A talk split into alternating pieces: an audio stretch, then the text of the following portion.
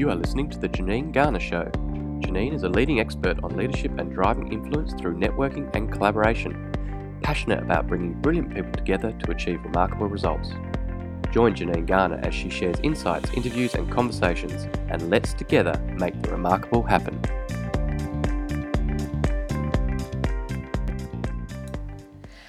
Hello, Janine Garner here, and I today am sat in a hotel room in Soho with the fabulous Emma Bannister. Emma Bannister is the CEO of Presentation Studio, and she describes herself as somebody that thinks in pictures and stories, an expert at transforming the written word into impactful and awesome presentations that ensure that individuals really get impact with their messaging and drive the change that they want to drive. So it's an absolute pleasure to be sat here today with the fabulous Emma Bannister. So, Emma, just introduce yourself to our listeners. Tell me a little bit about yourself and maybe a little bit more about what Presentation Studio do. Well, hi everyone. My name is Emma Bannister, and I'm really excited to be here in London, which was originally my hometown, uh, my original stomping ground before I moved to Australia.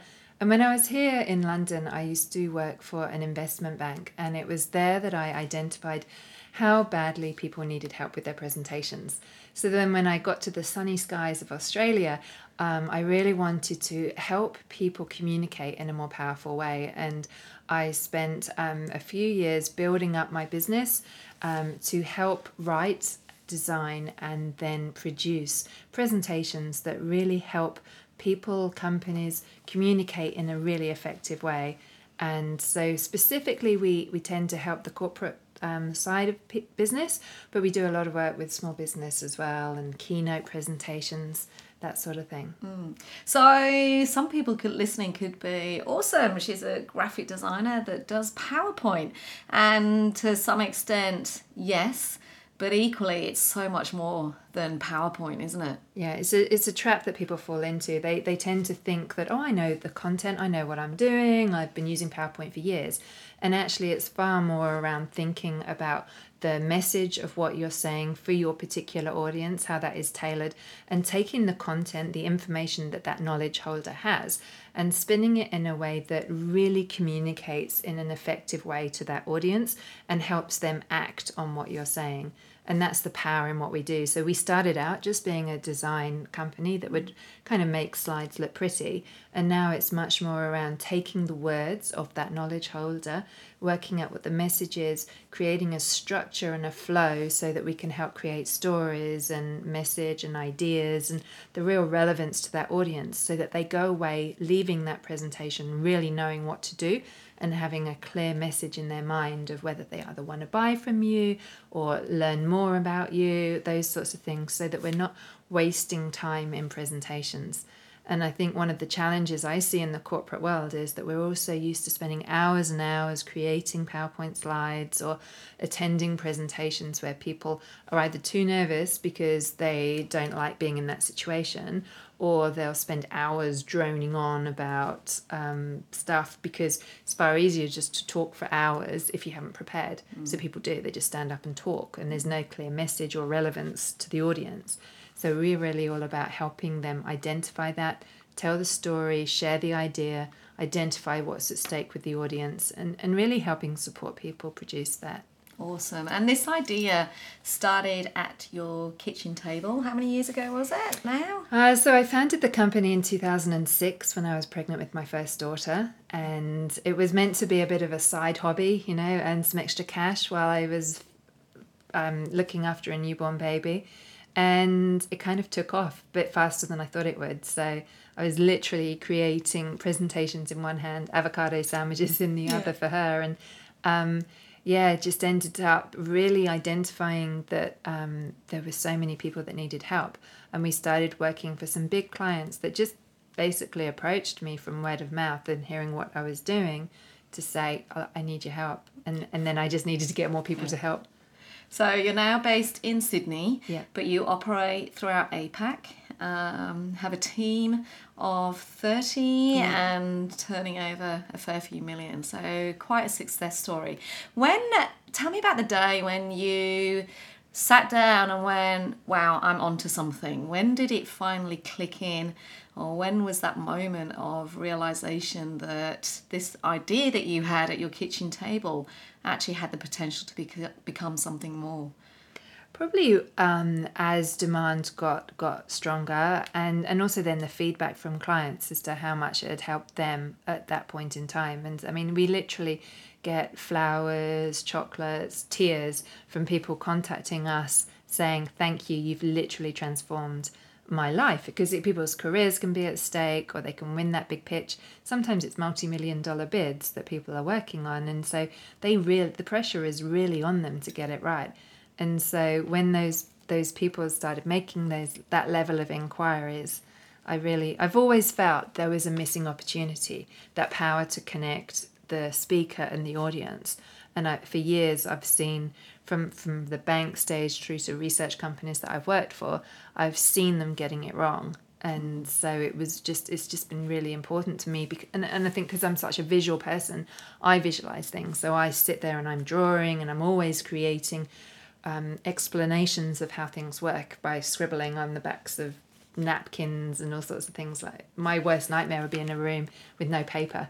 Um, I just need to communicate visually, and, and and whilst people might not think they are too, I know that they connect in that same way. What about people that go, I'm just not creative? Surely I know my content, I know all the stats and figures and data that anyone could ask me. I don't necessarily need a beautiful looking PowerPoint. What's your uh, advice to people when it comes to that ability to, in essence, have the PowerPoint supporting your message? They might not be, but they need to understand that their audience is highly likely. And mm. so it's at least 85% of humans are incredibly visual.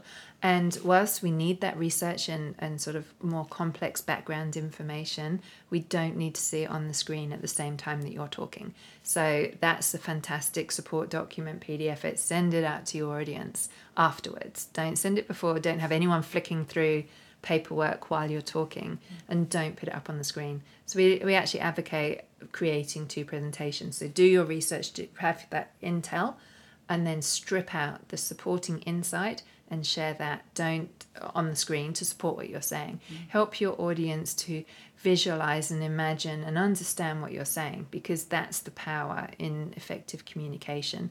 Um, uh, whether it's a visual story that you're sharing that they can emotionally attach to, or a diagram or visual infographic, something that can help explain it and help them remember. Because the most successful presentation is something that they can remember and then act on afterwards rather than just go, oh, yeah, it was nice. Mm yeah, and then just all, walk out. We've all sat there, haven't we, sort of looking at a screen with hundreds of numbers on it. Um, from your perspective, because obviously this is your area of expertise, um, and you work with um, some of the world's most senior leaders and most influential business owners, um, what are the biggest mistakes that you see? What is the stuff that you see and you almost want to cringe and go and grab the PowerPoint there and then? What's the biggest mistake people make at the moment? Well, one of the biggest mistakes is what we've just touched on putting so much information on the screen. And people are starting to get that. They know that they shouldn't do it, but they quite often blame lack of time um, is the reason that they couldn't create something better. And it is really does really come down to respecting your audience enough to take the time to prepare. And if you haven't got the time to bother into preparing a document or something that supports what you're saying, why are you even bothering having it? Just save everyone's time and don't bother. Just flick out an email and, and be done with it. So that is probably the biggest mistake. Um, and it really does come down to preparation and rehearsal because the rest can follow. Um, sharing stories creates that sort of emotional connection that unites your audience. Visuals will help support what you're saying. So there, there is real power in taking the time to work through a, ser- a, si- a few simple series of steps that can really transform how you communicate. Yeah, that's just awesome. So um, you've been in business for a long time. Um, started with just you and grown um, to quite a substantial size. And I know, having spoken to you, that there's bigger plans afoot and it doesn't stop here. But what about a time when things weren't going so well. Um, can you share with us a time where um, those plans may not have eventuated, things weren't going so well, and what did you do? How did you turn it around? Because I think one of the most interesting things for our listeners to understand is that it's not always roses and unicorns and champagne. You know, they every single leader that I have met, spoken, interviewed, come across, um, often talks about these moments where it was tough and that ability to pick themselves up and get through it. And it's just an interesting insight, I think, for our listeners to to hear and and appreciate. It's been a constant roller coaster, and I wouldn't say that I've any way made it now you know? It is like i still wake up in the morning and and read through emails that would just make me feel physically sick sometimes of like what i've got to deal with for the day. And um, but I, I, I say that slightly in jest because the challenges that I face now are in no way similar to what I faced before, but can be equally daunting and so you know when I when I started um, I would I was faced with the challenges of being an introverted graphic designer trying to sort of manage other people. Um, and but we didn't have big pressures of um, payroll and financial pressures that I would have now because 30 staff is an incredible um, uh, amounts to, to be able to afford and, and run and, and these are people's lives so mm. you're responsible for so much more um, and a bad month can have serious consequences. So the the risks are a lot higher now. The pressure is a lot higher than it ever was. So it's almost like um, uh, the the, the game is shifting slightly, but we have so many more processes and systems and fantastic relationships.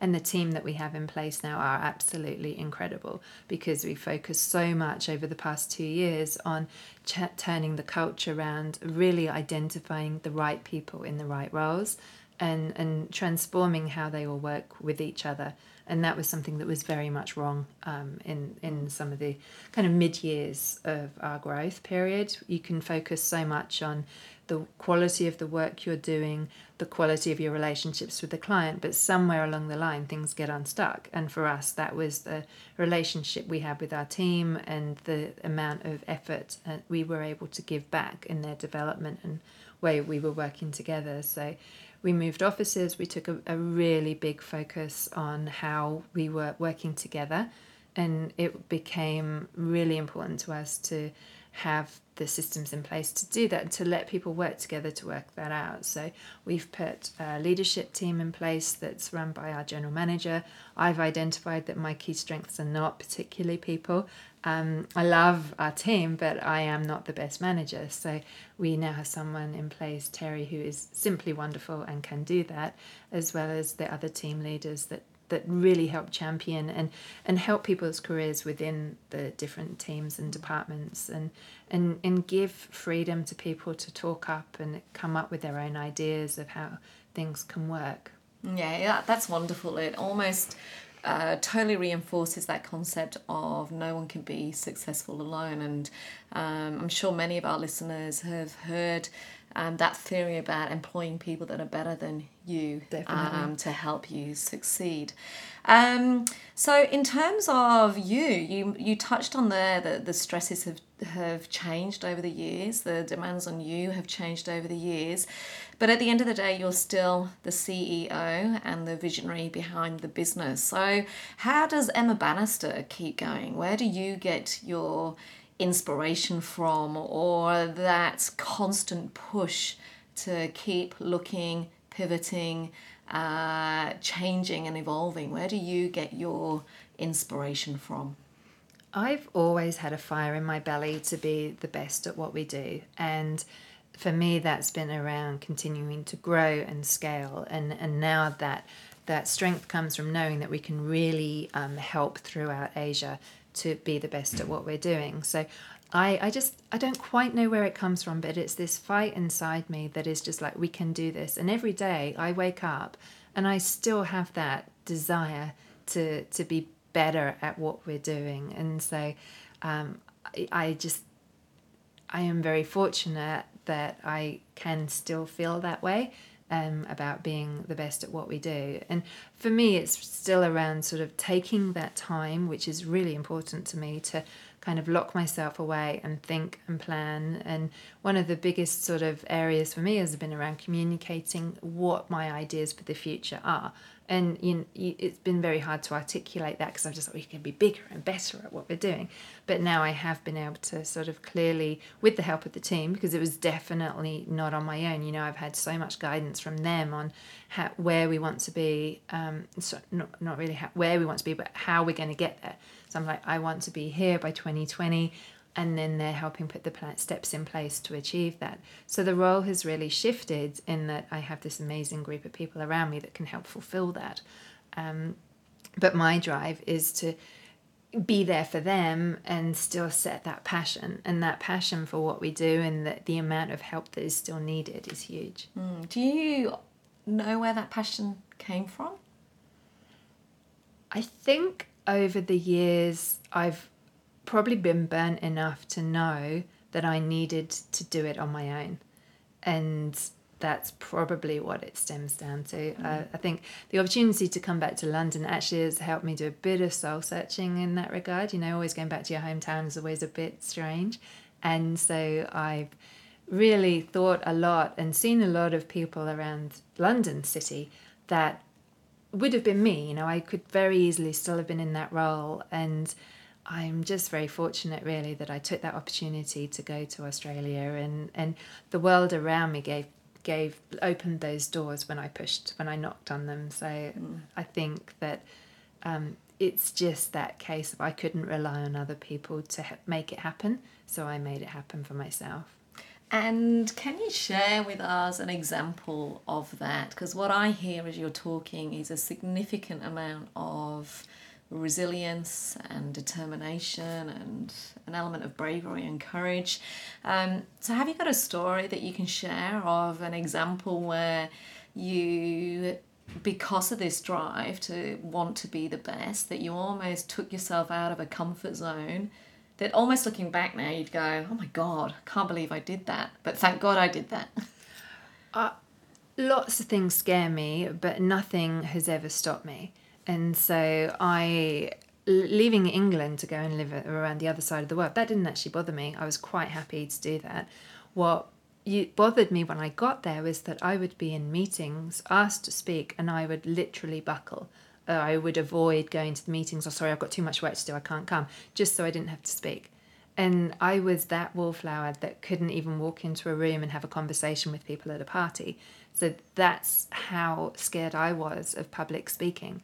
And somehow I managed to turn that around. And I can remember being at a conference, and the lady on stage was talking about how she had been able to get the confidence to speak on stage. And I was like, yeah, but she would have had all this training and blah, and she's a completely different person.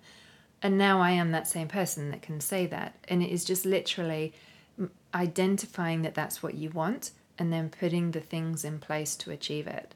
And if you don't try, then you'll never know. Mm.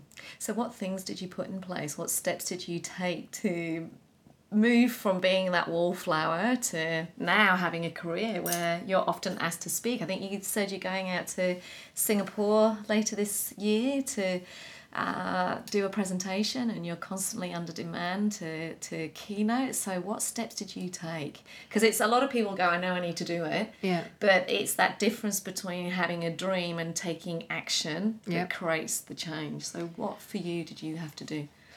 Well, for a start, I had presentations that actually gave me an incredible confidence because I knew the information behind me was supporting me and not competing with me. And so for a while, I kind of that that built my confidence. And then of course i've had development training as well. But one of the things i, I did was to identify my biggest fear and put myself in that position um, which happened to be going and presenting to one of my competitors now partner um, in america and presenting to her entire team. And when i was so scared. And once i had finished that and achieved that of presenting to my peers in a different country where Americans are very, um, very um, confident in the way they speak. So in English, Wallflower definitely took a lot of balls to do that. and so after doing that, I was like, you know what? There is nothing now that can scare me as much as that. So then now I put myself in any situation. I presented last week at the Shakespeare Globe Theatre in London. Um, and that was an incredible experience as well. So there is, but that didn't even raise my pulse. So once you've done the worst thing, everything else is easy. I think we can all learn from that. What do you think of uh, when you think of living a successful life? What does that mean for you? Success to me definitely doesn't mean now what it did years ago. Um, for me, success is now time. Um, and with that time, obviously, money to do the things that you want to do is obviously makes things a lot nicer. Um, but really, a luxury for me now is going home to my children at night and spending the time with them, or getting the time to go to the gym and having some time there to be on my own and just clear my mind. So, I still really do need that time on my own, just that space to just settle and I, I i've had sort of help with meditation and all these things but mostly I just need a bit of solitude and and that to me comes with time and that is the most important thing to me because it's quite scarce. Actually it's very scarce. And did it take you a while to to realize that because particularly the era that we're living in right now where there is endless advice about health and well-being and what we should be doing and shouldn't be doing and you know everybody is trying to find the fix that's that they should be doing right now. But what i heard there is almost a, a level of exploration around the various options to finally realize what worked for you. Um, did it take you a while to find that yeah, and I'm still searching. Like, mm. I definitely haven't cracked it, but I am a lot better at it than I used to be. Mm. So I w- I've now juggled around my day so that I'll have kind of big meetings early on and then t- block out significant chunks of time to work on specific things. And then I'll leave and I'll go to the gym and then I'll log back on and I'll work in the evening when the kids are sleeping. That just happens to work for me. Mm. And and if I don't do that, I feel like crap. So that that is something that I've put in place because I know that it works for me. Um, everyone just has to find their thing that works for them, and burning out definitely isn't an option. And I've done that too. I um, I I got myself into such a state a few years ago that I was literally had to pull over the car and throw up on the side of the road, and my face went numb from so much anxiety and fear around pressures. So if you get to that point, you have to seriously start looking mm. at what you're doing and why you're doing it, how you're doing it. And I did do a lot of reassessment then. So, having gone through that, and I imagine you're not unique, I know there's a few people where they've almost pushed themselves to the limit. Um, to almost rea- realize and acknowledge that they need to put themselves first. Um, having gone through that, what are Emma's non negotiables um, each day? Or do you have a morning routine? Do you have something that you do every day to set up your day or end your day? Is there anything that you do on a regular basis? I actually just got a dog to add to my to add to my um, pressures in life, and so yeah, we got a puppy, and actually I loved that so that's been fantastic. Oh, although I probably don't walk her quite enough, but the taking her out for a walk and chatting with her has been fantastic. You're the mad woman on the beach. the back, um, but you just whatever works for you, you've got to make the time to do it, and it's very hard to fight the guilt that you feel around taking the time to do that. Uh, I I it is definitely challenging, but what I can say without a doubt is that if you don't, you're letting yourself and your team down and your family. Mm. Is there any particular book or keynote or TED talk that you have read or listened to that fundamentally either put you on a path or changed you in any way? Is there any one book or anything? She's looking at me for those of you that are obviously listening. Emma is looking at me now going, What? oh, no. What's your favourite book then? I reckon having just been with you, it's actually more about going in and buying stationery. oh god, that's my total lollipop world. I just love buying stationery. I have a desk full of empty notepads. oh no, I love it. Um, I, I, I I have recently bought lots of creative books, um, and I flick through them. I love picking them up. I have lots of brilliant business books that I do read. Um, it's it's honestly not staged, but your book was the one I was trying to not to not to.